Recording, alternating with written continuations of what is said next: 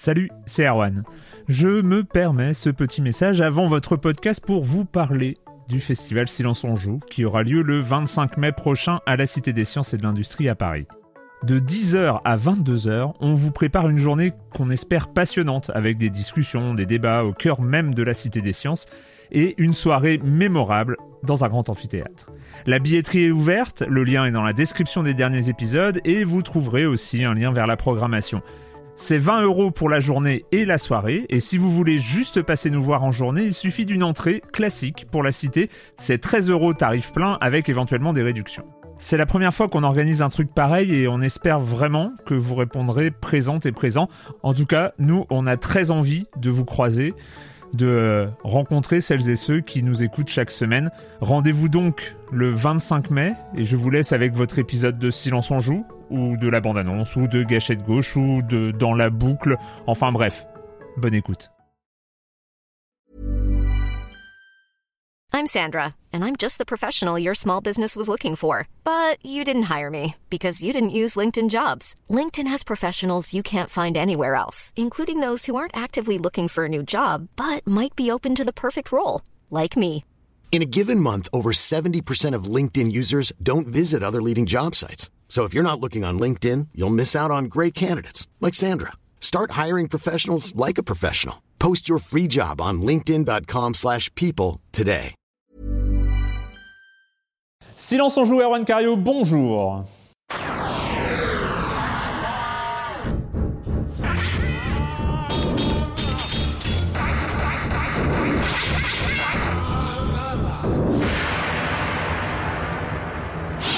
Au programme cette semaine, on va parler de The Council, euh, de Focus et de Big, Big Bad Wolf, studio bordelais. On parlera de Where the Water Tastes Like Wine. On va pas le prononcer beaucoup trop. ce- Ouais, on va dire Water ou Where the Water, quelque chose dans le genre. En- Et on finira par Chuchel de Amanita Design et Moss sur PSVR, programme euh, chargé, euh, voilà, où on aura des choses à dire, ça va être formidable. Et puis je commence en accueillant deux de mes chroniqueurs favoris, Patrick Helio. Bonjour Patrick. Bonjour Erwan. Et Corentin Benoît Gonin de euh, des croissants, des croissants, voilà, de ce formidable, euh, cette euh, matinale personnalisable, Salut, les croissants. Bonjour Corentin. Bonjour Erwan. Euh, bon, on va commencer avec toi, Corentin, avec de, du Nintendo. Bah oui, oui, alors euh, c'est un peu le problème avec euh, Science on joue, c'est que bon, le Nintendo Direct a eu lieu entre l'enregistrement et la diffusion de l'épisode, donc euh, ça arrive. Mais voilà, euh, un Nintendo Direct assez euh, fourni hein, cette fois-ci. C'est vrai que on s'attendait peut-être pas à autant de densité, euh, surtout à cette période de l'année où on se disait oui, bon, c'est un Nintendo Direct, euh, voilà, ça va être du rappel. Non, non, plutôt bien, plutôt euh, fourni. Donc, euh, alors moi j'ai noté quelques jeux, donc c'est un peu mes goûts et euh, mes envies. Alors ils ont ouvert avec le WarioWare Gold, qui est une espèce de, de best-of des WarioWare. Alors moi j'adore WarioWare, hein. c'est vraiment une de mes séries euh, favorites de Nintendo. Euh, donc là ça va être une espèce de méga best-of avec 300 mini-jeux, euh, donc qui va un petit peu rappeler tous les WarioWare sortis sur différentes consoles, donc euh, GBA, DS, euh, Wii et tout ça. On va retrouver du coup des segments qu'on avait sur les Absolument, jeux. euh, on va retrouver des, des micro-jeux. Ouais, c'est bien, c'est bien. Alors sur 3DS, hein, donc euh, la 3DS bouge encore. Euh, et ouais, pas mal de jeux annoncés sur 3DS encore. Donc bon, euh, pas, ils veulent encore un petit peu faire vivre ce segment-là, ce que pas bête vu que le, bon, le parc installé est encore euh, suffisant. C'est c'est une plateforme qui est prisée des, des enfants notamment. Euh, on préfère donner, comme tu, euh, on a pu en discuter avec Arwan, on préfère leur donner une 3DS plutôt que leur filer une Switch euh, tout de suite euh, quand ils On leur file pas une Switch, c'est Voilà. pas possible. Enfin, je- ils risquent de la faire tomber. Ouais. Donc voilà, content pour Survival Guard. On a vu des premières images de gameplay de No More Heroes, euh, ou plutôt Travis Strikes Again No More Heroes, donc le troisième volet euh, de la série de Suda 51, hein, euh, qui est... euh, Quelle série Que moi j'attends beaucoup parce que j'aime beaucoup cet univers complètement foutraque qui va dans l'espèce de, de, de- de- d'Amérique, euh, désœuvrée américaine, Ouais, mais complètement foutraque, moi j'adore. Euh, donc euh, le problème, alors ce problème, en fait le, le jeu a l'air de se présenter un peu plus euh, comme un, un beat'em up vu du dessus, un peu un peu à la, un- à la Fury presque, euh, vous savez le jeu euh, Mm. d'Emeric Toa euh, qui est sorti l'année dernière. Et euh, je, je, je suis un peu mitigé, on va voir. Hein. Je suis pas. Attendons de voir. Là, J'attends de voir. Le, le- pourtant le gameplay euh, en- à la troisième personne euh, avec beaucoup de boss était plutôt bien affiné, donc je- ah, bon, j'aurais préféré qu'il reste sur quelque chose de classique, mais on va voir. Peut-être que je serai agréablement surpris. Il y a eu un gros segment euh, qui a été attribué à Mario Tennis Aces. De toute façon, c'était annoncé comme étant un gros segment pour ce Nintendo Direct là. Et on a vu pas mal de choses, euh, beaucoup de modes de jeu, un mode histoire. Il est développé par Camelot, qui avait déjà développé euh, notamment des Mario Golf. Je suis plus sûr pour les autres Mario Tennis, mais en tout cas, Qui scénarisait vachement les jeux, Voilà. etc., avec des campagnes. Exactement. euh, Donc, histoire, ouais. c'est bon signe, euh, parce que bon, on va pas se mentir, hein, le Mario Tennis sorti sur Wii U, c'était juste un placeholder, c'était un peu nul, il y avait peu de modes de jeu, contenu, ouais. il manquait complètement de contenu. Tu sentais que, oulala, faut vite sortir des jeux parce que c'est un peu nul là la Wii U. Donc, il peut vraiment ouais, remplir ce, ce Voilà. vide qu'avait laissé. Euh, il y a et- plus de jeux de tennis quasiment. ouais, ouais. Plus beaucoup. hein. Euh, Il y en a un qui va sortir chez Big Ben bientôt avec pas mal de licences. On va voir ce que ça va J'ai vu qu'il y a un jeu sur euh, PC qui, euh, qui cartonne en tennis, Ah ouais, enfin, ouais. qui est annoncé euh, un peu en, en jeu indé tennis. C'est, ça a l'air assez étonnant. J'ai pas, j'ai pas plus de détails, mais, euh, mais je me suis posé la question parce que euh, ça, Ah le, non, le mais- dernier doit dater de 2011. euh, c'est le Top Spin 4. Il y a eu l'âge d'or. Là, on n'est plus du tout dans l'âge Non. d'or, ça c'est clair. En tout cas, il sort cet été, plutôt envie, hein, faut dire les choses. Il y a eu euh, pas mal d'adaptations aussi qui ont été annoncées, dont certaines assez étonnantes. Euh, donc, euh, Okami HD, ça, ça fait plaisir. Il était ressorti récemment sur PC, PS4, Xbox One, je suis pas sûr, mais euh, il était ressorti sur une nouvelle génération, entre guillemets, dans une re-édition. Ce genre de jeu-là, moi, je leur donne autant de chances qu'il faut pour qu'ils finissent par fonctionner. C'est un excellent jeu. C'est euh, 15 ans après, 20 ans après. si vous aimez Zelda, euh, ancienne recette, c'est un excellent Zelda, ancienne recette. Euh, Crash Bandicoot, euh, Insane Trilogy, donc qui est euh, le- un vrai- des vrais remakes hein, des, des premiers euh, Crash Bandicoot qui étaient sortis sur PlayStation à l'époque et qui ont plutôt été bien reçus par la, la communauté des fans euh, malgré la difficulté. Là, il ressort sur console Nintendo. Quelle époque on vit quand même. Euh, et euh, Undertale. Rappelons ouais. quand même que Crash était euh, prévu, pressenti pour être la mascotte de Sony à une époque. hein, C'est quand ça, même, hein, c'est c'est- Son officiel était devenu Ouais. euh, Et, emblématique. et Undertale, alors celle-là on l'a peut-être pas trop vu venir, euh, mais en réalité c'est une news un peu plus grosse puisqu'en fait c'est euh, Game Maker euh, Studio 2 euh, qui, tous les, qui, a- qui apporte une, une compatibilité euh, pour exporter ses jeux sur Switch. Donc techniquement, il y a plein de jeux qui ont été faits sous Game Maker qui pourraient arriver. Je cite au hasard, Hotline Miami, Hotline Miami, bien sûr. Nuclear Throne, Ouais. je dis ça, je dis rien. Euh, du coup, ça fait plaisir pour Undertale aussi, qui a été fait également sur Game Maker et qui devrait arriver bientôt. Il n'a pas donné de date, mais euh, tant mieux, Undertale, moi c'est bon. Les sont ouverts, de toute façon, sur les, sur les indés. euh. Ouais, ils ont amené pas mal d'infos sur Splatoon, donc avec des mises à jour, et euh, le premier gros DLC de Splatoon qui va s'appeler Octo euh, Expansion, donc qui va apporter un nouveau mode histoire, ce qui est bien, moi j'aime bien les solo, modes histoire ouais. de Splatoon. Ouais, ouais, en solo, euh, qui est, euh, les modes solo de Splatoon sont toujours très solides, donc ça fait plaisir. Et pas payant, hein, je crois. Si. Là, il est payant. Il est payant celui-là. D'habitude, il y a tout plein de DLC qui sont gratuits. mais celui-là, c'est le premier payant. Franchement, vu tout le contenu gratuit qu'ils fournissent, ils peuvent se permettre de temps en temps de mettre un payant. Et on pourra jouer les Octaliens, qui sont donc les méchants habituellement dans Splatoon. Et euh, ils ont annoncé un amiibo pour euh, Dark Souls, Eh Patrick. oui, oui, évidemment, c'était un des, des- des- des points majeurs de Nintendo Direct. Alors oui, alors le, le- donc euh, Amiibo euh, compatible avec le Dark Souls qui arrive donc sur Switch, mais aussi sur les autres consoles dans, je crois, fin mai. Alors ce qui est amusant, c'est que cet Amiibo, bah, évidemment, il a fait réagir parce que c'est bon, un peu un décalage même thématique hein, d'avoir un Amiibo. euh, C'est le deuxième amiibo, est, euh, c'est le deuxième amiibo qui n'est pas une licence Nintendo. Il y avait, enfin, qui n'est pas une Shovel licence dans Knight, Smash hein. Bros euh, Nintendo. Il y avait Shovel Knight. Shovel aussi. Knight aussi. Euh, la différence, c'est que Shovel Knight, on le trouvait assez facilement. Il a été euh, distribué assez massivement. Alors que celui-ci, en fait, il y a eu quelques indiscrétions euh, qui ont suivi la qui ont anticipé la, la mise en vente sur les, les- les- la- les précommandes sur les sites de, de vente, qui ont, qui ont évoqué, d'après certains comptes, notamment Twitter, plutôt bien informés en général, seulement 1000 exemplaires euh, de, de- de mise en place en day one au lancement. Donc c'était un peu la panique hein, sur, les réseaux, sur les réseaux sociaux. Avec, on l'a appris un peu plus tard, deux exclusivités, euh, des, deux titres, euh, comment dire, deux exclusivités en retailer, en revendeur. C'est-à-dire que le, le- l'Amiibo euh, n'allait être disponible que chez deux, deux, deux euh, sites marchands pour les précommandes. Donc c'était une ruée immédiate. En fait, il a été mis en vente, donc je sais plus, c'était avant-hier, donc c'était dans, dans la semaine. Je crois que le premier revendeur qui l'a mis dans les 15 minutes, les 500 pièces, c'était en deux fois 500 pièces, ça a été vendu en même pas 10 minutes. Le deuxième a duré un petit peu plus longtemps, euh, mais bon, tout a été écoulé 1000 pièces évidemment, donc c'est un futur collector a priori, euh, avec, euh, je- oui, oui, évidemment. Parce que c'est- pour le travail, parce que évidemment, je voulais suivre un petit peu ce qui se passait dans la communauté. Non, puis il est- marrant cet amiibo. Donc voilà, ça c'était une des, des grandes nouvelles de, de la semaine. Et puis moi, une- Euh, il me reste quand même le gros morceau Ah, Nintendo pardon, Direct. oui, il oui, reste oui, un euh, élément pardon, euh, tu- tu qui était euh, donc euh, je finis rapidement, mais il reste euh, Ah oui, Smash Bros ah oui, qui a été annoncé Ah, oui, bah oui, à la toute fin du Nintendo Direct. Très bien annoncé d'ailleurs. Semi-surprise parce qu'en réalité il était très très pressenti euh, d'avoir un Smash sur euh, Switch. Euh, mais alors là, plein de temps en fait. hein. alors oui, alors, ils, ils avaient fini Splatoon, ils ont remontré un trailer Splatoon un peu suspect, puis en fait ça c'était pas Splatoon, c'était Smash C'était Bros. très affichu ça. Ouais, ouais, je, je- Alors, pareil, Twitter on s'en, doutait que ça allait se passer comme ça, mais c'est vrai que ça fait toujours plaisir de voir que ça se passe comme ça. Pour le coup, euh, le mystère reste sur savoir est-ce que c'est un nouveau Smash Bros, est-ce que c'est une, une réédition Oui. complète du 4 2018, hein, donc c'est là, c'est une question de mois. Ça me Voilà. semble rapide. Alors, franchement, au début, je pensais que ça allait être un Deluxe euh, avec comme, euh, tous les euh, DLC intégrés euh, et 2, on rajoute euh, quelques personnages et basta.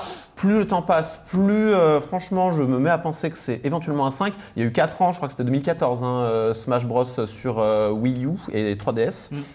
Donc euh, bon, c'est c'est vrai que c'est court par rapport à les distances qu'il y a eu entre la version GameCube ou la version Wii ou la version Wii et la version Wii U, mais ce serait pas complètement impossible. Euh, certains indices laissent y penser, c'est-à-dire que Namco, a priori, rien ne laisse penser que Namco travaille dessus. Annonce- On n'a pas de détails encore On a en fait sur assez le, peu de détails, sur hormis- développement, hormis que voilà. Et il y a quand même le gros succès de, de Mario Kart sur Switch, euh, qui n'est qu'un deluxe, enfin une, réédi- une réédition, Splatoon et aussi, qui a euh. Splatoon, et donc euh, ça marche. Donc pourquoi finalement Mais surtout, la vraie question, c'est pourquoi faire une com pareille si, pourquoi ne pas dire, ils disent, hein, la série Smash Bros arrive sur Switch? Pourquoi faire une communication pareille si c'est pour annoncer un portage Ça serait une erreur de com. Parce que le nouveau Donc, personnage aussi, tu, bah, tu, tu le- tu l'habilles aussi, ce nouveau, ouais, cette ouais, dans ce version. cas-là, tu dis, euh, ouais, euh, ouais, tu dis, Smash Bros arrive avec des nouveautés ou je sais pas quoi. Mais bon, là, disons ça, que- c'était un pré-teasing presque. C'était Ouais. vraiment que. Bon, euh, le mystère plane, on aura sûrement des, euh, des euh, news d'ici la fin de l'année puisqu'il est prévu pour 2018. Donc on va vite en savoir plus.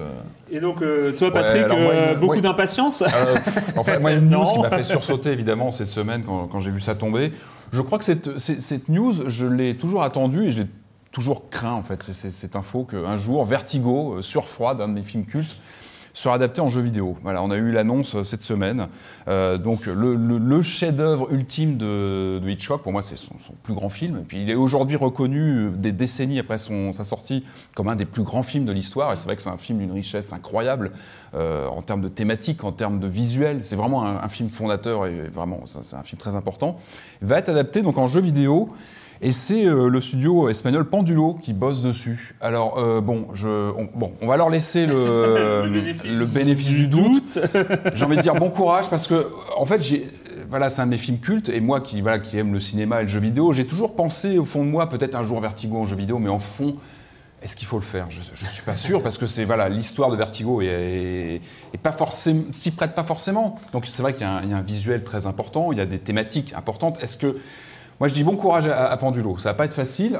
C'est pas forcément moi le studio que j'aurais choisi parce que euh, on rappelle Pendulo, c'est euh, c'est Runaway, c'est voilà, c'est des séries plutôt cartoon avec un look. euh, c'est plutôt. et récemment, Yesterday. est- Voilà, donc euh, bon.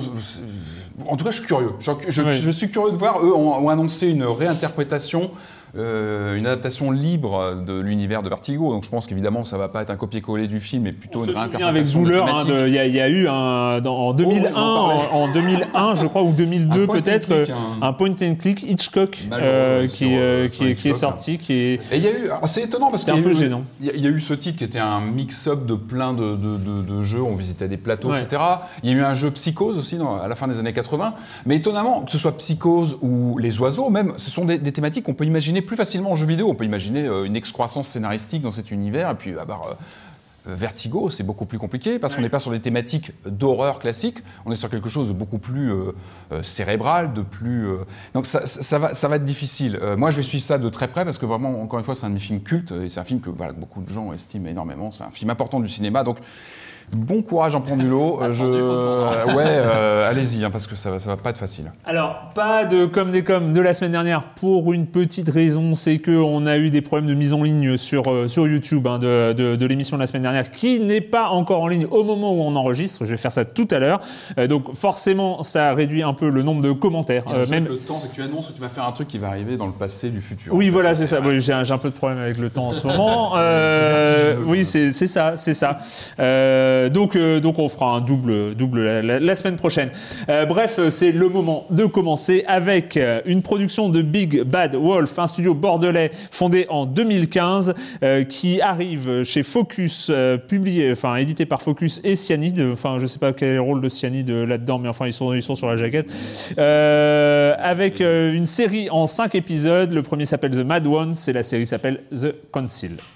Dearest mother, I came to this rock to find you. But I only find myself surrounded by schemers. The president, the soldier, the duchess, and the cardinal, and those who invited us here. But I won't be a pawn in their games. What brought you here? What have you left for me to find?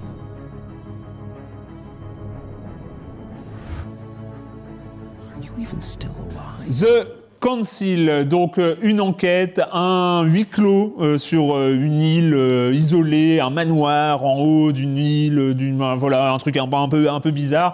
On est en 1793 et donc euh, il y a une réunion chez Lord Mortimer et euh, nous incarnons donc Louis de Richet parce que qui vient parce que sa maman hein, Sarah euh, a disparu et Lord Mortimer lui a dit viens sur mon île et c'est le jour d'une grande réunion, un concile hein, euh, qui va euh, réunir plein de gens importants. Euh, on y retrouve George Washington, Napoléon et, euh, et quelques autres euh, Sommités. sommités et voilà et il va y avoir euh, des choses étranges, Patrick. Oui, alors euh, moi je l'attendais impatiemment ce jeu. J'avais pu le prendre un petit peu en main euh, chez Focus il y a quelques semaines et j'avais été intrigué par le, le principe en fait. Euh, le- le- la promesse était de, de- de- de- d'offrir une, une relecture du jeu d'aventure euh, moderne, c'est-à-dire euh, très cinématographique avec les codes un peu la Telltale ou quantique aussi, euh, et d'y apporter une couche de, jeu de rôle, une composante en fait avec donc un personnage qui va évoluer dans ses, caractéristiques, dans ce qui va donc s'imbriquer dans les choix qu'on va pouvoir faire et dans l'éventail de possibilités que le jeu nous offre au, cours de, de l'aventure. Alors là, on voit les images. C'est vrai qu'il y a un petit moment, moi, quand je l'ai lancé, j'ai eu un petit, euh, un petit sursaut euh, sur le visuel. C'est vrai que le, visuel surprend au début. Et finalement, moi, je m'y suis fait assez rapidement. Je trouve qu'il a un- ce jeu, il a un cachet euh, visuel, il a quelque chose. Euh, moi, ce que j'ai bien aimé, c'est euh, la façon de, fracasser comme ça, à la fois un côté très stylisé des personnages, avec un look très particulier. Ils sont à la fois un peu exagérés dans leurs proportions, mais avec quand même un- quelque chose d'assez réaliste dans leur, dans leur, dans leur texture, dans, leur- textures, dans- ouais. dans les Oui. visages, etc. Et mélanger ça avec des, des personnages historiques qui ont existé. Donc je trouve que ça crée un, un peu un frottement comme ça entre le réel, le, le, le- le fictif et l'imaginaire. Donc tout ça, il y a- pour moi, il y a, il y a- il y a un, un entrechoquage euh, intéressant, visuellement et dans la thématique.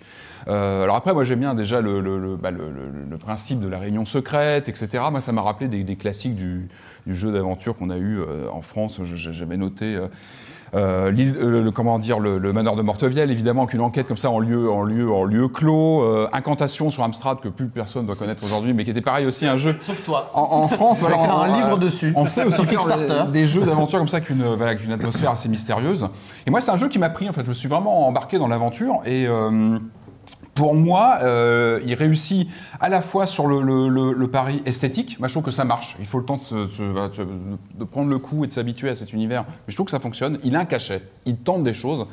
Et justement, cette, grande promesse qu'on avait de, marier le point and click, euh, plutôt tendance cinématographique d'aujourd'hui, euh, moderne, euh, avec euh, cette composante RPG, pour moi, elle marche. Je trouve qu'il y, a- vraiment quelque chose qui, qui fait qu'il y a des vrais moments euh, où euh, cette, euh, cette fusion des genres fonctionne, à mon avis, notamment lors des, des- des dialogues. Parce que le, jeu est construit sur. Il y a plusieurs comment dire, séquences dans la partie. Euh, il y a, des, il y a des, séquences de déambulation dans les décors. Donc là, on est vraiment sur l'héritage du point and click traditionnel où là, on, on balade plus sa, souris dans les décors, mais on, se balade sur des, objets activables qu'on va pouvoir déceler et examiner, etc. On a quelques énigmes aussi euh, au cours de ce premier épisode. On a des choix. Un peu à la telle-telle, euh, voilà, il y a deux personnages en face de moi, lequel je vais choisir, le, lequel- auquel je vais parler, euh, avec des choix qui sont souvent irrémédiables, c'est-à-dire que si on fait, euh, on choisit une, euh, solution, on ne pourra pas faire l'autre dans cette partie-là, donc c'est des choix à, peser. Et puis il y a les, dialogues. Les dialogues, ils sont vraiment importants. Ça s'appelle, je crois, les confrontations dans le jeu. Donc ça donne tout de suite l'idée du côté assez. on n'est pas que sur du combat quasiment sur lors des lors des, dialogues qui sont vraiment pour moi le cœur du jeu parce que c'est là où cette imbrication des genres euh, entre vraiment en se fusionne et, devient pratique. C'est-à-dire qu'à la fois, lors des dialogues, on va utiliser euh, la connaissance qu'on a pu récupérer des, environnements, d'avoir récupéré, d'avoir lu euh, un document, une information qu'on avoir retenue ou quelque chose qu'on va avoir vu dans les décors, etc. Et puis, ça emploie aussi les capacités qu'on va avoir fait évoluer de notre personnage dans tel ou tel domaine. Est-ce qu'il va être plutôt psychologue? Est-ce qu'il va avoir des connaissances euh, sur l'histoire, des connaissances sur l'ésotérisme. Voilà, il y a toute une, il y a plusieurs branches comme ça qui vont permettre de détailler notre personnage, de lui donner voilà, certaines capacités euh, qui vont jouer pendant les dialogues. On va, aller- on va, on va voir certaines choses qu'on va pouvoir débloquer si on a fait progresser nos personnages dans tel ou tel domaine. Je ne sais pas si je suis très clair, mais voilà. En tout cas, ça permet de- de- d'envisager différemment les, les dialogues. Et euh, il y a des Compétences sociales, des en fait. compétences sociales et des Mmh. connaissances aussi qu'on va, qu'on va récupérer. Dès le début, je crois qu'on a le choix entre plusieurs euh, professions, euh, et plutôt porté vers l'occulte, vers le, le côté détective, vers le côté diplomatie. Il y a plusieurs comme ça grandes Il y, a- il y a trois archétypes qu'on choisit dès le départ en fait. et qui vont orienter plus ou moins le- la façon dont notre personnage va évoluer et euh, donc aussi comment nos, nos dialogues avec les personnages vont évoluer. Et ça, encore une fois, c'est le tronçon euh, central de- du jeu. Je t'as vu, je t'ai laissé parler. Hein. Il faut pas hésiter. Non, non, mais là, voilà, non, non, c'est la, la- la- la confrontation. Euh, sortir tout ça, tout ça. de- euh, Je, je vais quand même prévenir que, évidemment, c'est il y, a- il y a quelque chose de très subjectif et de très, euh, de, de- de très. euh, euh, ouais, ouais, ouais, ouais. C'est les tripes qui parlent à- à beaucoup de moments, mais. Euh, en fait, j'ai eu un, un rejet euh, absolument radical et, euh, et définitif de, de ce jeu. Je, À quel niveau? À tous les niveaux. euh, Euh, à tous les niveaux. euh, je trouve que le visuel avec euh, qui mixe, comme tu l'as dit, euh, une caricature, un, un, un, un très grossi, un, très grossi en fait de, des- des- des visages et tout ça.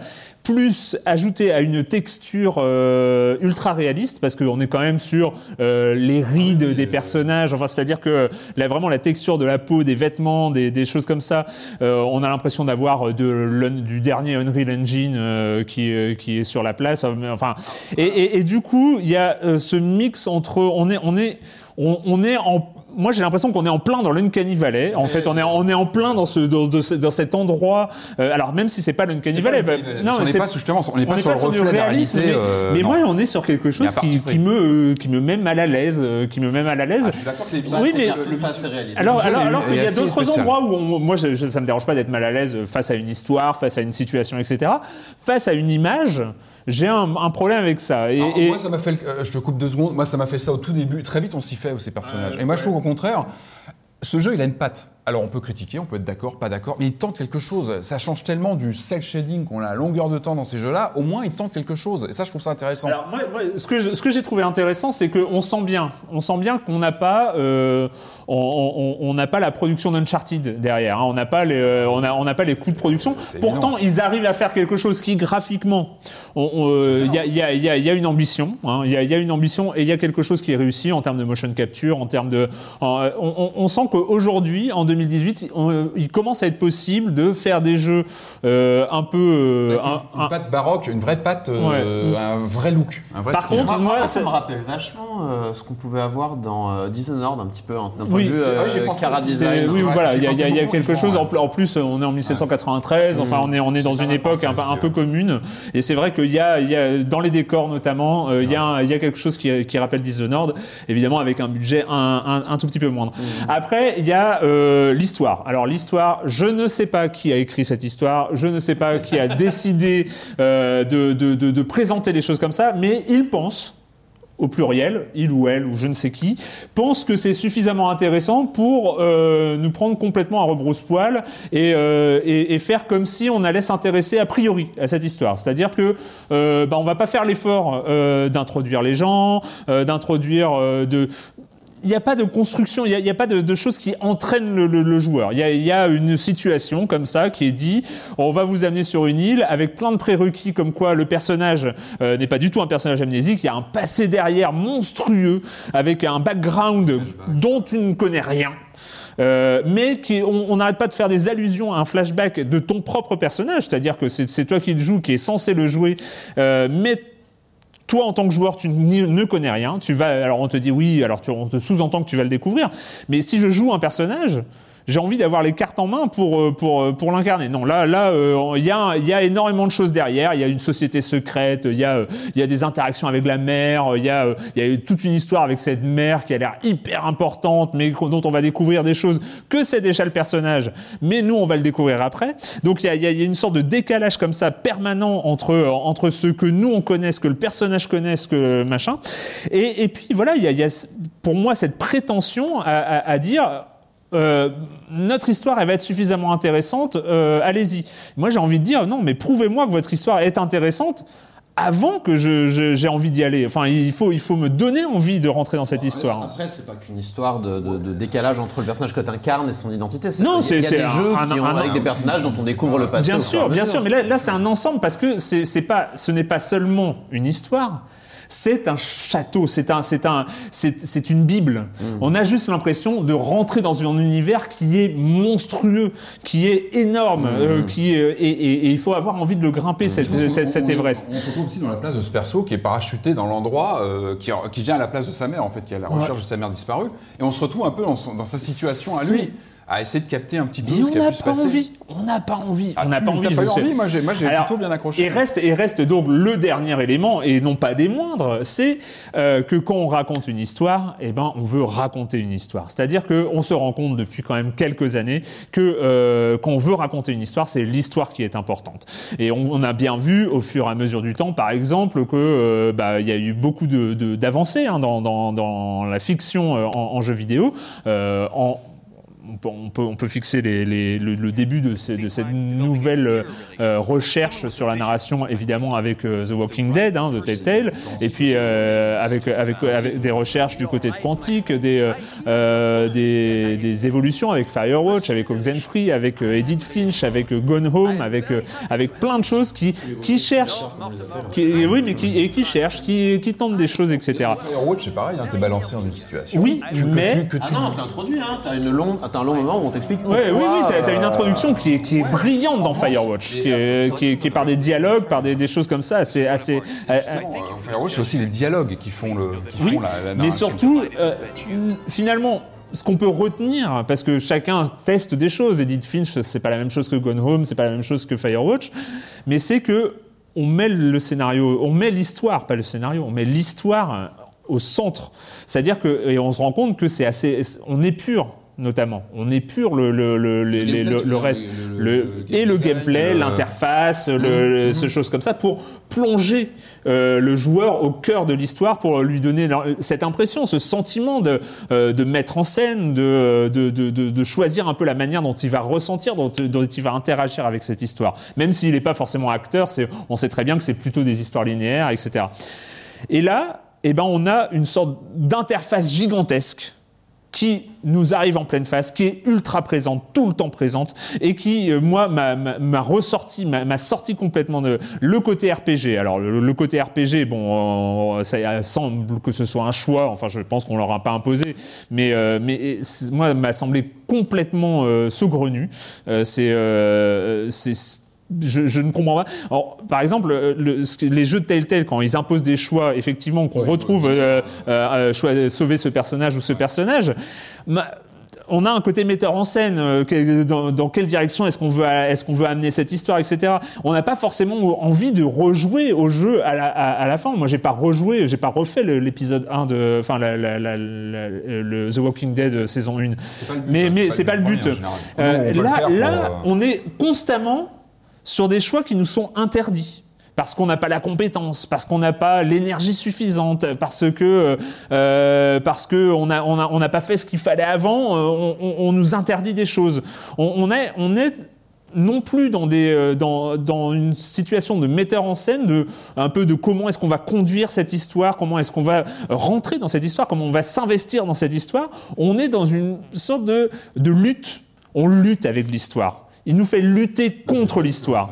Euh, C'est-à-dire qu'il va falloir qu'on gagne des choses, qu'on euh, trouve des éléments, qu'on monte en niveau pour pouvoir profiter de cette histoire qui est écrite. Et ça, moi, j'ai- pas envie de lutter avec une histoire. J'ai pas envie de lutter avec un jeu pour qu'il me montre cette Ce que histoire. tu essaies de dire, c'est que l'histoire est placée comme une récompense et pas comme une euh, finalité. hein. Et ça, c'était, c'est, c'est, justement cette, dé- et- et exactement. C'est moi, moi, à une époque quand même, les point and click et, et les jeux d'aventure, même si euh, ils étaient très bien écrits, etc. T'avais juste l'impression des fois que euh, on nous racontait une histoire et puis euh, on nous mettait, euh, on, on nous mettait un sudoku pour, et il fallait résoudre un sudoku pour pour avoir la suite de l'histoire. Et, et là, en plus, tu, tu rajoutes, voilà, tu rajoutes cette frustration, et en plus, on te montre par des dialogues bloqués, grisés, euh, ce que tu ne peux pas faire. Au contraire, moi je trouve Bon, ça, c'est classique. Je- ça, je- je- Vous n'avez pas, les, euh, vous n'avez pas les guts pour euh, Moi, sortir j'ai- cette phrase. c'est marrant, moi, on en est sorti. euh, Justement, euh, la narration euh, dans le jeu vidéo a fini par comprendre que Oh, euh, c'était pas. euh, Ça, ça dépend. ça- si tu mets un système cohérent derrière, tu peux faire ce genre de Oui. choses. Genre dans Persona, ça arrive très souvent. Faire cette action, eh ben non, mon gars, parce que t'as pas, t'as pas assez de guts, t'as pas monté assez ton. Mais Persona n'est pas qu'un jeu Je narratif. suis d'accord. C'est pour ça que je Tu, ça. tu l'as- mal vécu. Moi, je l'ai pas vécu comme ça en fait. Moi, j'ai même refait en fait certains chapitres en voyant que justement que j'avais ces, ça m'a frustré aussi de voir ah bah tiens ça je peux pas le faire. Donc j'ai repris certains passages. Le jeu d'ailleurs permet de reprendre des, des chapitres en, en arrière, ce que font pas tous les jeux. Euh, et justement pour débloquer, voir comment je pouvais évoluer différemment, voir si je pouvais pas euh, débloquer ces, ces- ces- ces informations ou ces capacités et voir comment je pouvais euh, parce que j'avais mordu aussi au, Ouais. au- au principe. Alors, moi, c'est marrant. J'ai trouvé que justement l'intensité, le jeu là, lors des dialogues, qui sont encore une fois, c'est ce que j'ai, ils sont, ils sont centraux. C'est vraiment les moments où il y a une tension qui se crée.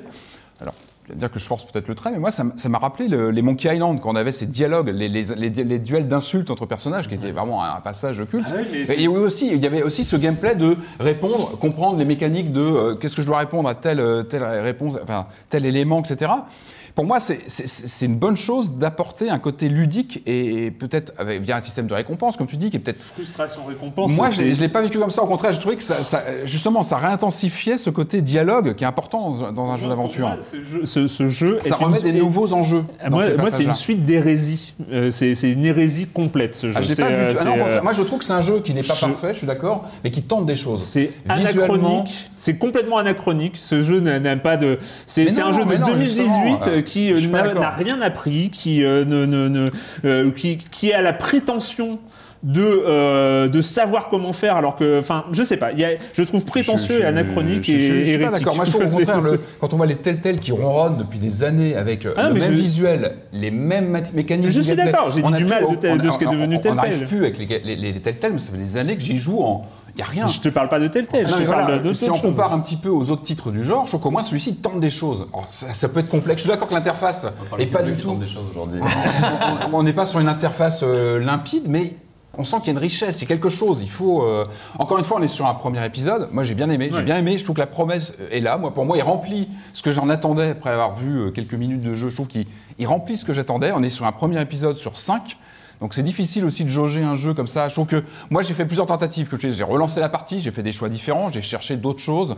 Euh, Il y a aussi enfin, c'est ces dialogues qui sont, euh, comment dire, euh, si on se plante, on se plante. Le jeu continue. Il y a ça aussi. Et ça, on, on le revoit en relançant. c'est- Ça, au moins, ils ont appris, ils ont Non, appris mais ça, c'est un, un truc, il n'y a pas de euh, game over. hein. Ça, a- au moins. ou, ou ces actions qu'on va faire. Il on- manquait plus que ça, mais limite, t'es dans un jeu de rôle, c'est, moi ça m'aurait, à la limite, c'était presque dans la logique, ils vont me Non, foutre un non. game over quelque part. Mais euh, non, heureusement, Et- heureusement. Et mais ça apporte aussi cette tension à des dialogues. On se dit attention, là, je, je peux peut-être cacher quelque chose ou pas. Ou bon, bref. Et euh, moi, j'ai refait plusieurs parties et j'ai eu des, des fins de cette, de cette première, euh, de ce premier volet différentes, radicalement différentes, des personnages complètement différents que j'ai pu euh, suivre. Donc. La porte est ouverte, pour moi, c'est plutôt vraiment très bon sur ce premier euh, chapitre. On, on- on va suivre la saison sur Moi, les cinq. curieux- Les cinq de- vont sortir en 2018. Je serais curieux que tu reviennes avec le cinquième et que tu nous dises- Exactement. Ah, sur on, la durée. repar- bah, on Sur la durée. reparlera avec, avec, avec il le cinquième épisode. Je sais pas si tu reviendras, mais. Ça va être un J'y problème. reviendrai. Mais bon, euh, parlons de narration justement et euh, voilà, on parle de gens qui euh, tentent des choses. Là, peut-être c'est euh, peut-être une des euh, expérimentations les plus osées euh, et pas forcément la plus réussie, mais on va en parler. Mais euh, Where the Water tastes, tastes like wine.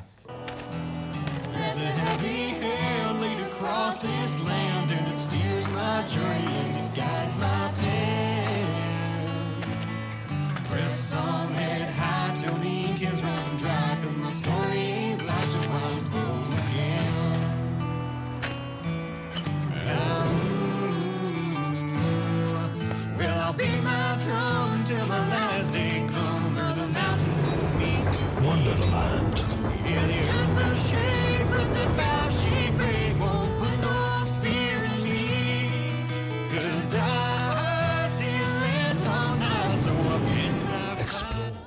Where the water tastes like wine. Euh, voilà, donc je l'ai prononcé pour la dernière fois de cette émission. hein, voilà, Et en plus, je l'ai pas raté. Donc, euh, je ne, j'ai arrêté. Dim Bulb Studio et Sereny Forge, euh, deux studios américains, et surtout aux commandes John Mann euh, Nordhagen, qui est le codeur principal de Gone Home. hein, voilà, pour Unique l'unique codeur, de, de, de Gone Home, pour voir la, la généalogie finalement de ce jeu. On en parlait. hein, voilà, les expériences, essayer d'explorer ce que peut être la narration dans le jeu vidéo. Là, on est sur une expérience un poil radicale. Euh, Corentin, explique-nous c'est quoi le propos. Alors euh, moi, je suis d'un point de vue de la narration, j'ai écouté votre débat très intéressant sur euh, le jeu précédent. C'est vrai que d'un point de vue narration, je, je, je- je suis un peu moins touché par les jeux euh, narratifs à la Telltale et compagnie euh, parce qu'ils essaient trop de se rapprocher du cinéma. Donc je suis toujours content quand un jeu essaye justement d'explorer son propre médium qu'est le jeu vidéo pour essayer d'apporter une expérience différente, des façons différentes de raconter des histoires. Pour ça, je trouve que les Japonais sont encore les plus forts avec des jeux qui, qui sortent un petit peu de l'ordinaire et qui utilisent vraiment tout ce qui est possible dans le média. Ici, avec euh, Where the Water Tastes Like Wine, euh, nous avons donc un jeu qui est assez étonnant et qui en effet expérimente beaucoup. Alors on va peut-être raconter un petit peu le contexte. Euh, le jeu se déroule dans un États-Unis un peu intemporel. Euh, On ne sait pas trop quelle période c'est. C'est vraiment des périodes très différentes en fonction des personnages avec qui on voilà, parle. hein. On peut être sur la vague euh, hippie, euh, plutôt des années 60-70. On peut aussi tomber sur des mecs début du siècle, euh, du 20e siècle. Donc c'est- très très très vaste hein, comme Une période. Amérique historique. Une Amérique un peu imaginée, un petit Mythique, peu euh, mythique. mythique, euh, ouais, voilà. mythique, voilà, c'est ça. Donc on, le, le jeu démarre, euh, on entre dans un saloon ou un bar et euh, on joue à une partie de cartes contre un loup euh, qui est doublé par le chanteur Sting. Voilà, c'est- comme ça. Voilà, on apprend choses.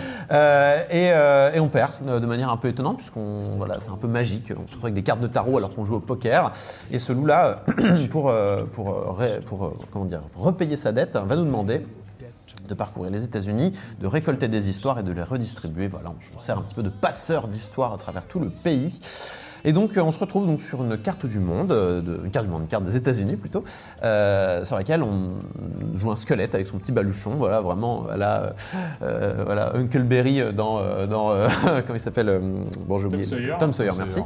Euh, et du coup, voilà, on marche, alors on marche tranquillement. Il y a des maisons, il y a des grandes villes hein, qui sont bien là. Il y a des routes avec des voitures qui passent. Et puis, euh, tiens, une maison, allons voir, une petite icône qui, euh, clignote. On marche très lentement. Euh, on va parler. Bonjour, qu'est-ce qui se passe? Et là, on va, on raconte. Vous rencontrez une dame qui vous dit, oh là là, mes récoltes ne vont pas bien aujourd'hui. Et puis voilà, il y a une histoire qui se raconte, un, petit conte très très rapide de quelques paragraphes qui se déroulent. Et là, on nous indique, voilà, bravo, vous avez une histoire supplémentaire à votre arsenal. Très bien, eh ben, on continue de marcher. Hop, là, là, là, on marche sur la carte des États-Unis, très lentement toujours. Ça commence on à fait des, devenir. des euh, choix, je l'as- ouais, on fait on des fait choix quelques choix, oui, euh, c'est vrai, j'ai oublié de Parce qu'il y a préciser. des on contribue, il y a, il y a euh, dix- dizaines de types d'histoires sur différentes. du, euh, euh, deux Ouais, choix, ouais, en ouais. général, En fait, euh, euh, chaque histoire euh, peut être rangée dans une des cartes du tarot, en fait. Euh, donc, euh, voilà, il y aura euh, la tour, euh, la roue de la fortune, euh, la mort, euh, voilà, tout ce genre de choses. thématiques, euh. Voilà, des thématiques. Et euh, en fait, qui vont avoir euh, des thèmes. Donc, ça pourrait être la famille, ça pourrait être la mort, ça pourrait être la joie, ça pourrait être The Lovers, c'est l'amour, euh, ce genre de les- choses. La tristesse. le- Ça veut, ouais. ça veut pas forcément dire d'ailleurs que tout ce qui est dans l'amour va être heureux et joyeux. Ça peut être des histoires d'amour tragiques, ça peut être aussi des histoires malheureuses qui se termineront bien ou qui vont être amusantes. Donc euh, voilà, elles vont pas forcément donner la couleur, hein, euh, ces cartes de tarot à l'histoire. Euh, ce qui va arriver en fait, c'est que au- au-delà de ces petites euh, histoires qu'on peut récupérer ça ou là, on va arriver euh, par moments sur des, euh, des camps, en fait, des feux de camp qui apparaissent euh, sur la carte des États-Unis. On s'arrête et en fait, on va passer la nuit avec la personne qui va être à ce feu de camp-là. Ça, va être aussi des vagabonds, donc on peut avoir un, gamin euh, qui traîne avec son chien, euh, qui, voilà, qui vagabonde. On peut tomber sur une, une guitariste euh, qui aura, voilà, on va apprendre qu'elle a un petit peu vendu son âme pour avoir ses talents et qui a abandonné son frère. Voilà. C'est des histoires assez tragiques aussi, mais c'est des personnes qui, voilà sont pas voilà sont pas bien casées rangées des voitures voilà, elles sont en train de marcher sur les États-Unis aussi elles sont euh, elles sont vagabondes quoi et ces personnes là vous vous demandez C'est également un peu l'histoire des marginaux Voilà. qui ont qui, qui, qui ont nous aussi nourri le mythe euh, le C'est mythe ça. américain. Et ces personnes-là vont nous demander de, euh, voilà, ah, aujourd'hui je me sens bien pour une petite histoire triste. Est-ce que tu pourrais me raconter une histoire triste? Alors on va regarder dans les histoires qu'on a récupérées au fil de nos voyages pour une histoire triste. Alors on va, tiens, celle-là il me semble qu'elle est triste, paf. Et puis elle va être satisfaite ou non et ça va remplir une jauge qui va euh, débloquer le chapitre suivant. Euh, en général, c'est trois chapitres, mais moi je tombais sur des personnages qui euh, proposent quatre chapitres, et de plus en plus difficiles à débloquer, et qui vont du coup nous, nous délivrer de plus en plus d'informations sur leur propre personne, ce qui va Leur propre histoire. leur propre histoire qui va s'ajouter à notre euh, arsenal d'histoires et tout ça. Et comme ce sont des histoires véridiques, ce seront un peu nos jokers. C'est-à-dire qu'on pourra les utiliser euh, sur n'importe. Genre, je veux une histoire triste, et ben tu vas raconter cette histoire véridique euh, qui pourra être utilisée, qui pourra te servir d'histoire triste, dramatique, drôle, euh, flippante, tout ce que tu veux. Et donc on continue comme ça, et euh, au fur et à mesure, on rencontre d'autres personnages, on rencontre d'autres villes, on, on- on marche toujours aussi lentement sur cette carte, et je crois qu'on commence à toucher un petit peu ce qui va pas dans euh, Where the Water Tastes Like Wine. C'est-à-dire que, alors, déjà, premièrement, euh, voilà, dans la, dans, la, dans la mise en place, ce personnage qui marche très lentement, enfin, c'est, ok, je comprends la notion de, voilà, je traverse les États-Unis, ça doit être un minimum long, il doit y avoir une notion de voyage, tout comme Wind Waker à l'époque nous avait mis des longs voyages en bateau euh, qui pouvaient être parfois monotones, mais euh, voilà, ça faisait partie de l'expérience voyage du- de la chose. Sauf que là, c'est pas drôle, quoi. C'est vraiment pas drôle du tout. Le personnage est très, très, très, très lent. Euh, il, euh, alors, tu m'as appris à l'instant qu'on pouvait aller plus vite grâce à des combos de sifflement. hein. Voilà, on peut, peut siffler sur la musique.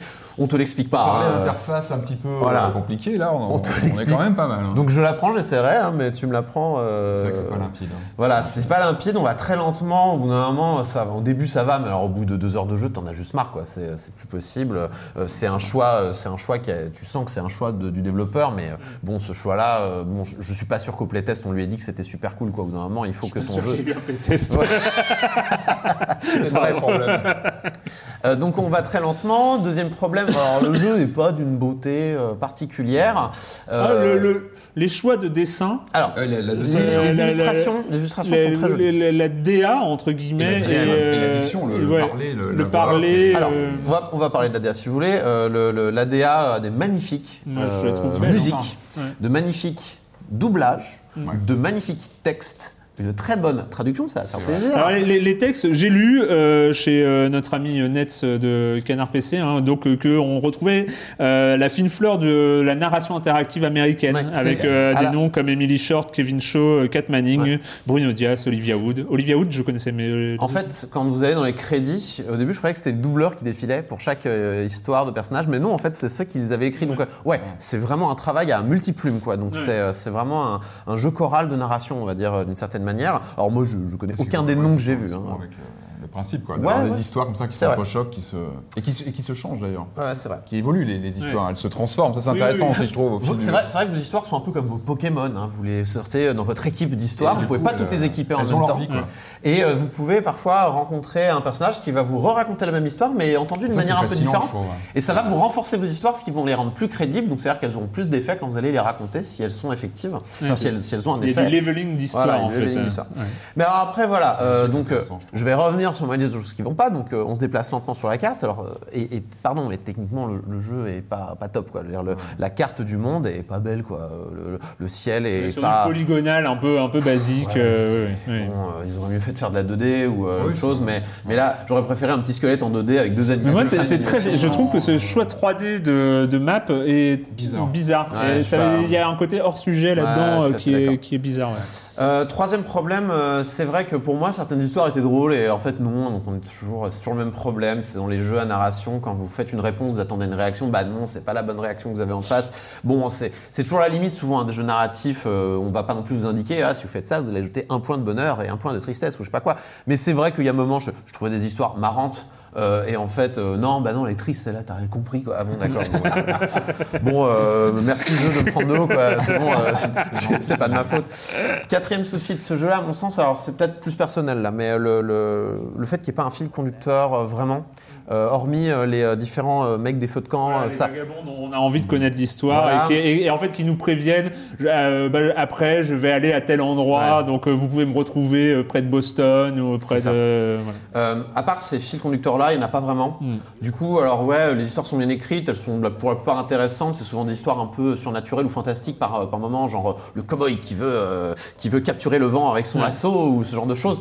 Bon, au bout d'un moment, on en soupe quoi. C'est, euh, il y, a trop de petites histoires, on n'arrive pas à s'attacher à personne. euh, c'est compliqué de d'y retourner, surtout avec les problèmes de, de déplacement et compagnie. Donc pour moi, c'est un vrai problème, euh, mais structurel quoi. C'est un choix qu'ils ont fait. Voilà. Pour ma part, ça fonctionne pas. Peut-être que sur d'autres personnes, ça va fonctionner. Euh, donc voilà, c'est c'est- toute la somme de choses comme ça fait que après 5 heures. Ah, et puis dernier problème aussi, l'interface euh, qui euh, n'est pas claire. Euh, par exemple, il y a des. Moi, j'ai découvert au bout de 5 heures de jeu, j'ai fait bon, j'arrête de jouer et je suis allé sur Steam. J'ai regardé un petit peu les avis des gens, parce que ça m'intéressait de savoir ce que les gens pensaient du jeu. Et là, je vois un screenshot d'un menu. Et je fais, j'ai jamais vu ce menu. Qu'est-ce que c'est que ce merdier Alors, la map, non, c'est pas ça Ouais, alors, map, alors ouais. je relance le jeu. Et là, j'appuie sur toutes les touches de mon clavier, i, paf, ça ouvre un inventaire. Non, je non. découvre que je peux me téléporter. Je découvre que je peux changer mes histoires pour pas présenter les mêmes à une personne. Alors qu'il y a une personne qui me demandait des histoires joyeuses, j'en avais plus. J'étais en mode meuf, j'ai plus d'histoires joyeuses, je suis désolé.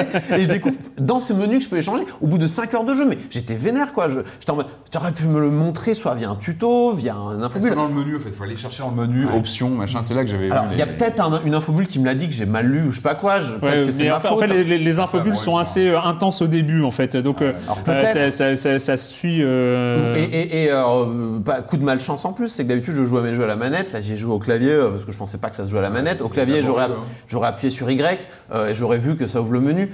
Oh là là, mais j'étais vraiment fâché contre le jeu. J'aurais pu mieux apprécier ce jeu si j'avais su qu'on pouvait se téléporter, qu'il y avait une carte. Parce que votre personnage, quand vous allez voir les personnages dans un camp, ils vous disent Ouais, euh, bah je vais de ce côté-là. Ils vous montrent la carte qui s'e- qui s'efface. Et je fais Oh là là, faut que je retienne que ce personnage est là, mais j'ai peut-être pas envie d'aller voir tout de suite. Donc faut que je retienne qu'il est à côté de New York ou qu'il est à la limite entre, je sais pas, deux États des États-Unis. Ça va être compliqué. Je connais pas la géographie par cœur des États-Unis. Euh, bon, euh, un petit peu, t'as un, un peu confiance en mes capacités cognitives, le jeu quand même. Alors qu'en fait, il me donne les outils, mais juste il me précise pas qu'ils existent.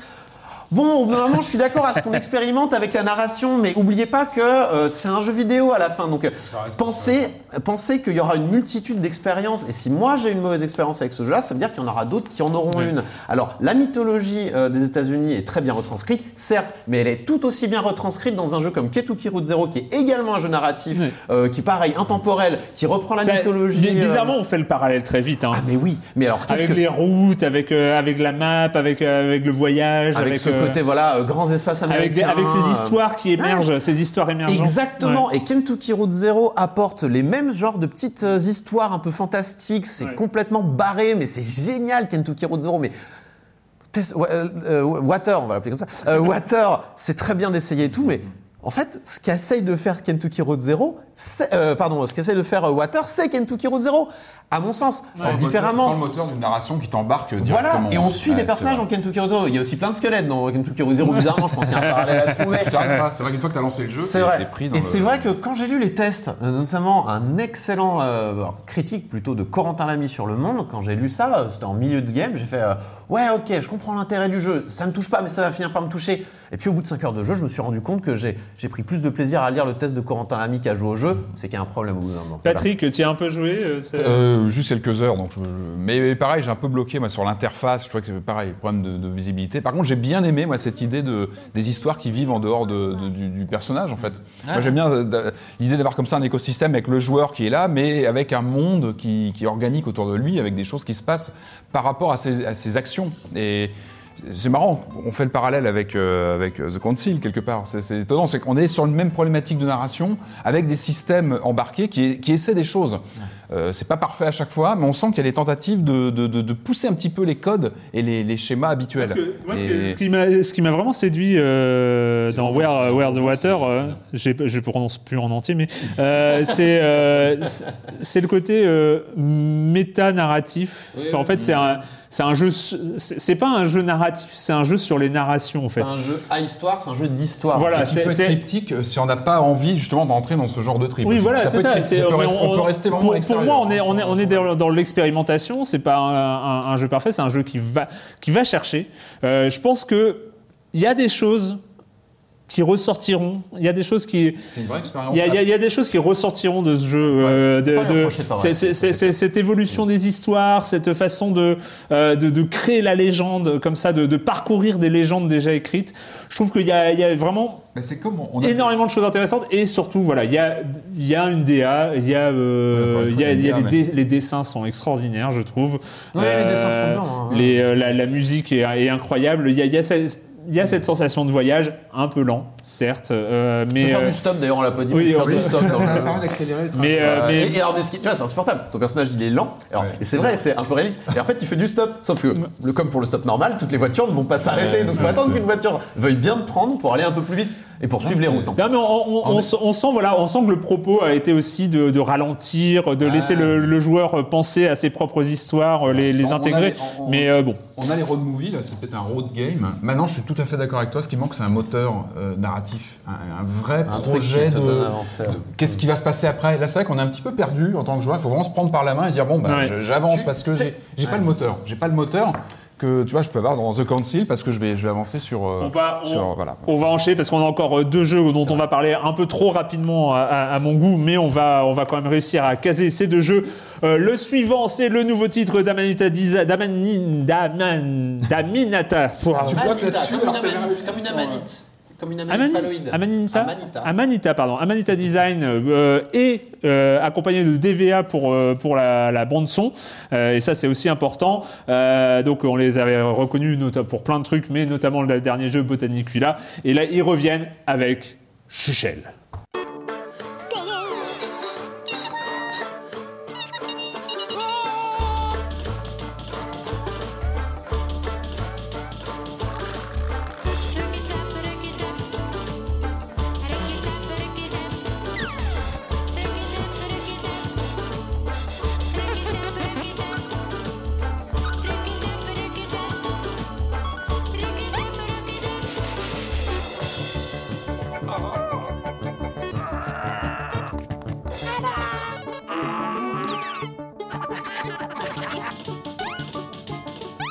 Chuchel, Chuchel, Chuchel, Chuchel. C'est formidable. Je, je- j'ai, euh, non, non, mais euh, j'avais, déjà, j'avais déjà euh, complètement craqué sur euh, Botanicula et j'avais vraiment beaucoup, beaucoup aimé ce choix de design assez unique du studio, euh, euh, accompagné de cette bande son absolument folle de DVA déjà à l'époque de Botanicula. Et, euh, et voilà. Et là, on retrouve donc euh, Chuchel, qui est une petit monstre, une sorte de petite boule de poil avec euh, un- bien, voilà un petit monstre. Euh, Adorable petit monstre. qui aime beaucoup les cerises et, euh, et donc il va devoir euh, il aime bien les cerises sauf qu'on lui vole sa cerise il va devoir retrouver sa cerise il va passer le jeu à courir après cette cerise et ça va lui apporter plein d'aventures en fait des aventures non des sketchs des, euh, des petites séquences à chaque fois. Une, en fait Chuchel est un enchaînement de petites séquences ludiques ou mm, interactives, euh, pas souvent beaucoup, mais un tout petit peu. Voilà, il y, a- il y a une sorte de fraîcheur chez Chuchel, Corentin. Vous voyez euh, Scrat dans l'âge de glace ou pas? Ouais, bien sûr. Bah voilà. Ouais, voilà, c'est Scrat, il court après sa noisette. C'est un sketch, euh, voilà, dans, l'âge de glace, c'est des sketchs, de- c'est des virgules qu'il y a dans, Ouais. dans le. Dans, et là, là c'est une suite de virgules, en fait. Euh, exactement. Donc voilà, Chuchel est un point and click euh, par Amanita Design qu'on connaît, donc tu l'as dit par Botanicula, c'était en 2012, je crois bien, et puis choses, Machinarium, notamment euh, Machinarium, 2009, des- des- Samorost avant ça, et même le 3 là qui est sorti a pas si longtemps que ça. Donc c'est un studio qu'on connaît bien de par euh, son style graphique toujours unique et qui est très inspiré, à mon sens, des films d'animation et euh, par des bandes son. euh, comment dire Euh, c'est- c'est- tu sens qu'il y a vraiment beaucoup de cœur qui est mis dans ce truc. Tu sens que c'est fait avec des petits riens, des, des bruits de bouche, des, des choses souriantes. Ouais. Enfin, je sais pas, t'es heureux quand t'entends ça. Ouais. Enfin, il y, a- il y a un côté. euh, Et en fait, moi, ce que j'apprécie chez Aman- Amanita Design, c'est toute cette euh, idée euh, de comment on doit faire une œuvre interactive et ludique, en fait. Donc, c'est plus finalement une démarche artistique euh, de film d'animation ou euh, voilà, euh, plutôt que vraiment comme un studio de jeux vidéo va réfléchir à un, jeu. Alors le studio en fait est très très complet, c'est-à-dire que c'est à la fois des développeurs, des game designers, mais aussi des musiciens, des bruitistes, des animateurs, et donc tout ce truc-là, euh, tout, tout cette espèce d'ensemble va former euh, des jeux assez cohérents euh, de, de- de bout en bout, quoi. Du coup, quand on a joué à Botanicula, on est, on est super heureux finalement de, de voir cette espèce de texture très végétale dans un monde très végétal. Dans Machinarium, c'est un monde mécanique et froid. On a un design très mécanique et froid avec une, voilà. Et là, donc, dans Chuchel, c'est un peu la même chose. Donc, on est face à ces sketchs, comme tu le dis, euh, avec un design, euh, on va dire, euh, fait, voilà, c'est comme si on avait collé des vrais poils sur une plaque, euh, pour faire le monstre, hein, une boule de poils sur une plaque d'animation et qu'on avait limite animé à la main euh, chaque élément de ce jeu-là. Ce qui donne un, un- un- un ressenti très organique et très euh, vrai, en fait. On a Ouais. vraiment l'impression de, de- de- d'interagir avec des vraies petites boules de poils et machin. Donc, ça, c'est, ça, c'est pour l'aspect direction artistique. Parlons un petit peu aussi de l'aspect, on va dire, sketch. Donc, Donc comme tu l'as dit, euh, l'histoire va pas très loin, mais finalement est très suffisante. Notre ami euh, Chuchel, j'imagine que c'est lui, hein, c'est son nom, euh, court après sa cerise et donc fait face à différentes situations pour la récupérer. La, cerise est coincée euh, euh, dans un monstre qui semble être une espèce de piscine intérieure avec un couvercle qu'il faut soulever. Bon, bah, on va devoir réfléchir, on va devoir cliquer un peu partout. Il n'y a pas de logique vraiment, hein, c'est des énigmes un petit peu à la presque Monkey Island, hein, puisque pour, te, pour donner un très- exemple. c'est- très LucasArts comme Voilà. énigme point and click. Oui. C'est-à-dire que ce que vous ça avez, va être des combinaisons improbables. Enfin, voilà, vous allez euh, avoir des attentes quand vous allez cliquer sur un truc qui ne va pas du tout faire ce que vous attendez. Euh, vous allez cliquer sur un panneau, euh, mais en vrai, le panneau, il va faire un truc complètement inattendu. Vous allez cliquer sur un personnage, le personnage va être méchant, il va vous envoyer balader. Faut, faut, voilà. Le jeu est, malgré euh, cette logique-là, le, le jeu, enfin cette logique bizarre qui pourrait en frustrer quelques-uns, euh, le, le jeu en fait encourage à l'expérimentation. Pour euh, si on se loupe, on a une petite animation sympa, on a une petite récompense, on a quelque chose, et surtout le jeu vous débloque à un moment donné, vous met un panneau point d'interrogation, vous cliquez dessus, et là le personnage de chef vous fait ah et puis il vous montre un, un schéma de comment il faut faire pour se débloquer. Ce qui fait que c'est formidable pour les gamins, parce que les gamins, ben, ils vont toucher à tout, ils vont être heureux, ils vont être aux anges dès qu'ils vont cliquer, parce qu'il y aura une petite animation. Moi, j'apprécie ce genre d'humour, je rigolais comme un gamin, euh, pareil, en regardant ces animations débiles. Euh, ça nous prend au dépourvu, il y a un petit côté euh, tout Tex Avery dans le dans l'aspect un petit peu ah, puis- c'est et vraiment puis, cartoonesque. voilà, et dans les sketchs, c'est une suite ultra Voilà. référencée aussi de plein Ouais. de jeux. On retrouve C'est ça. Flappy Bird, Angry Birds, Pac-Man, Tetris, Space Invaders et plein d'autres. Voilà, il y a des petits sketchs comme ça qui sont. euh, C'est une réflexion à double lecture. Ce qui fait les bons dessins animés, c'est qu'en général, il y a une double lecture. Mm. Pour les gamins, quand ils voient juste le dessin animé avec la trame principale, et pour les parents, quand il y a un deuxième niveau de lecture. Chuchel le fait très bien. Allez-y. 10 Allez-y, c'est top, c'est génial, c'est ma- magnifique. Euh, bon, ça dure pas très très longtemps, mais c'est euh, formidable. Sur quoi, Euh, sur PC Mac. PC Mac. Euh, et on termine ra- trop rapidement. Je suis désolé, Patrick, tu vas être très frustré. envie. Ouais, mais bon, après tu vas en dire beaucoup de bien euh, par la petite perle de Play- sur PlayStation VR, l'histoire d'une souris qui s'appelle Moss.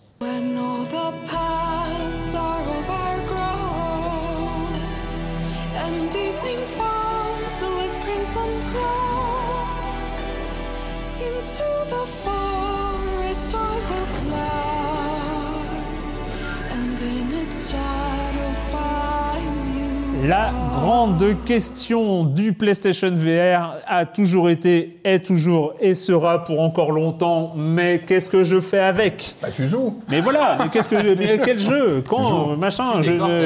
Et peut-être une réponse arrive Ah, avec euh, avec Donc, ce jeu parce que on manque d'expérience finalement d'expérience euh, euh, qui, qui rassemblent, euh, Ouais. qui sont euh, Ouais, qui sont, ouais. euh, Qui sont moins clivantes voilà, que qui, euh, sont moins clivantes, bien sûr. qui ne demandent pas d'aller tuer des monstres, des aliens, En euh, vue subjective, en vue comme subjective. beaucoup de jeux, c'est vrai que c'est un peu la Euh, tendance. Et hein, c'est ce qui manquait. On se souvient d'Allumette, ce court métrage exactement. qui était disponible gratuitement avec le, le PlayStation VR. On était en attente d'avoir des expériences un peu de, de ce genre-là. Et, euh, Et, et Moss, c'est la super bonne surprise, moi que j'ai pas vraiment vu venir. C'est vrai qu'on l'avait vu, tu disais, je crois, pendant une présentation PlayStation. euh, bon, ouais, un jeu de plateforme avec une souris en PSVR, pourquoi pas Ça va être un simple jeu de plateforme avec le casque. Et, et en fait, non, c'est vraiment, c'est un, c'est un jeu magnifique. Alors là, on voit des images euh, sur un écran plat, euh, ça donne pas du tout Oui. la notion de ce qu'on a avec le casque sur les yeux, où vraiment on est plongé dans cet univers, qui est, qui est- qui est- mais qui est- qui est magnifique, vraiment. Enfin, je trouve qu'en général, sur le PSVR, on est obligé de faire un peu abstraction de, des des problèmes de graphisme. Là, je trouve qu'il y a une vraie euh, comment dire, ambiance visuelle qui, qui, je pense, a été pensée pour justement pas prendre à défaut le casque. C'est cohérent, c'est bon, magnifique, c'est un conte en fait, ce, ce, ce Moss. On suit Quill, une petite Ah souris oui, elle blanche. pas Moss, je me suis gouré. Pardon. Euh, qui part sur une, dans toute une aventure. Je veux, je veux passer les détails. mais Donc il y a un scénario avec une narration, on nous explique. Il y a une voix off euh, très bien fichue d'ailleurs en, en VF. euh, qui nous explique tout le pèlerinage de cette petite souris. Et en fait, le principe de, de Moss, donc c'est un jeu de plateforme où nous, on est, euh, on est une espèce de- de- d'observateur euh, au-dessus de, de l'action. Elle nous voit, la- cette souris. Elle nous parle pas, mais elle nous voit. Euh, en fait, on est visible dans le jeu, c'est-à-dire qu'on a une présence physique, on est une sorte de, de- de- de- de fantôme qui apparaît. C'est d'ailleurs saisissant quand on est dans le jeu, on se voit dans, un, dans, dans une flaque d'eau, on, on voit notre, notre présence. Donc il y a un rapport très particulier entre, qui se crée euh, d'office avec cette souris qui est devant nous et qu'on va, qu'on va, qu'on va faire inter- interagir. Et là, le, le principe de jeu, il est, il est assez marrant, parce qu'en fait, c'est un jeu de coop en solo. C'est-à-dire qu'on on joue tout seul, mais on, on- on interagit avec cette souris euh, que l'on dirige aussi. C'est aussi, c'est ça pour moi la, la vraie astuce, c'est que euh, on a deux, deux actions dans ce jeu. C'est donc euh, au DualShock 4, on dirige de façon classique cette souris, dans- comme dans un jeu de plateforme, on la fait sauter, etc. hein. Et en tant qu'entité au-dessus d'elle, on va pouvoir interagir avec des objets, des éléments du décor. Ouais.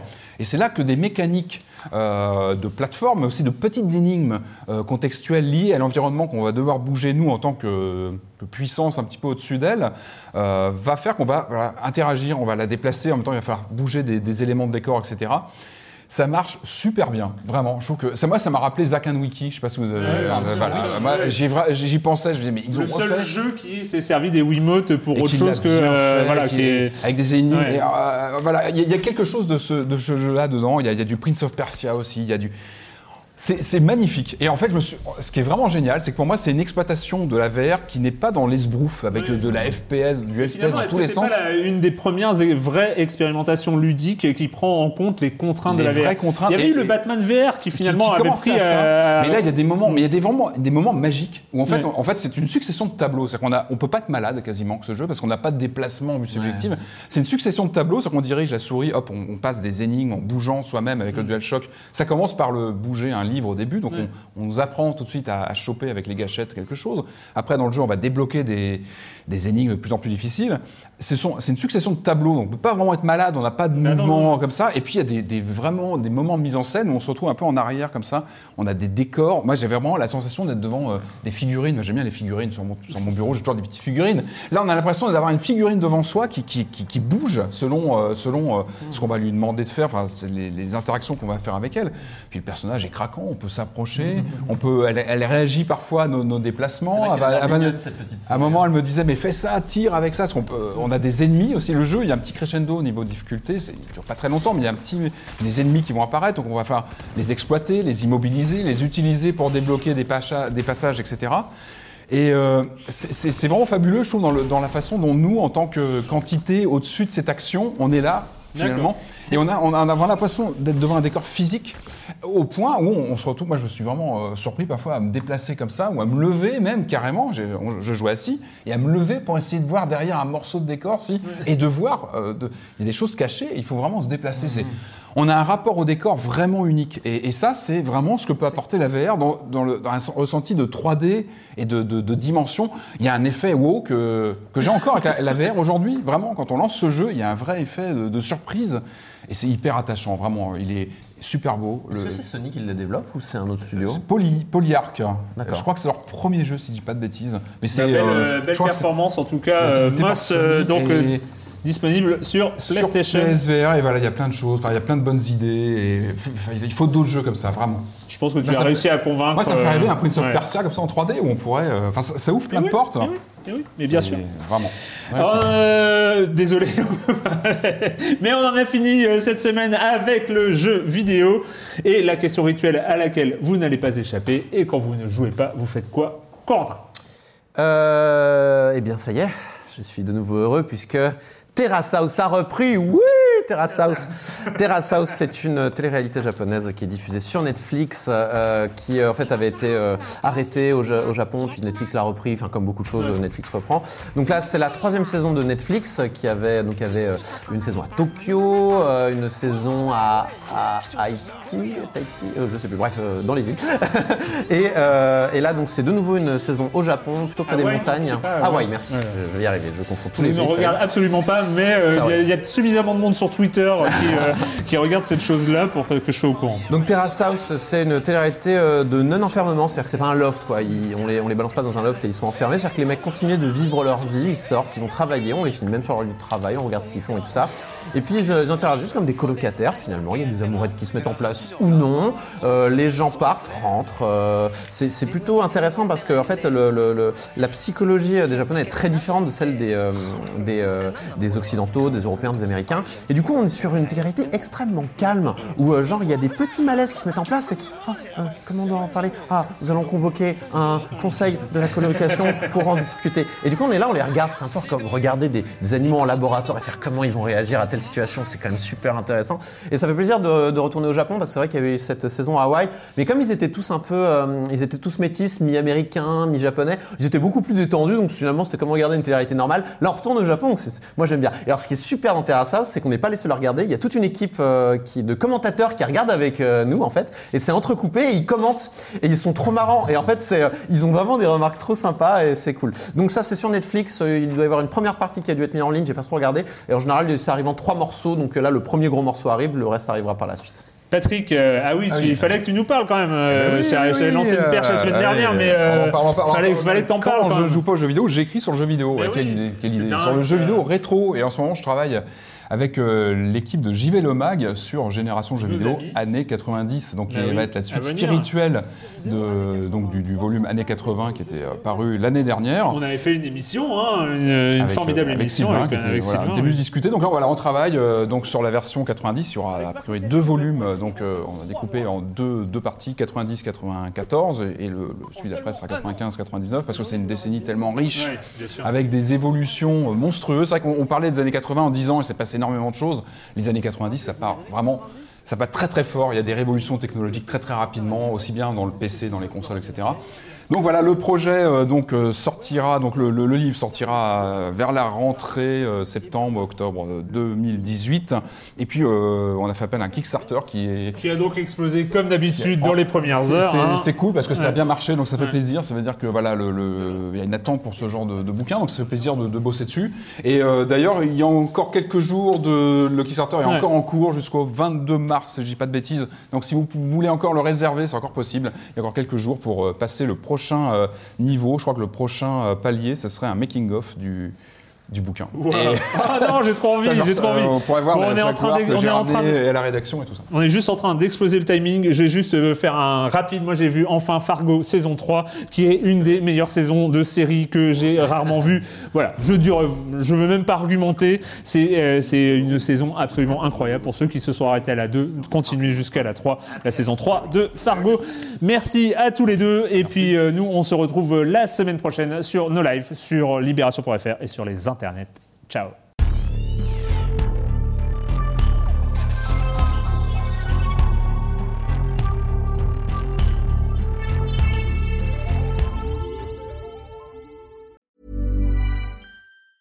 Hi, I'm Daniel, founder of Pretty Litter. Did you know cats tend to hide symptoms of sickness and pain? I learned this the hard way after losing my cat, Gingy. So I created Pretty Litter, a health monitoring litter that helps detect early signs of illness by changing colors, saving you money and potentially your cat's life. Pretty Litter is veterinarian developed, and it's the easiest way to keep tabs on your fur baby's health right at home. Go to prettylitter.com and use code ACAST for 20% off your first order and a free cat toy. Terms and conditions apply. See site for details.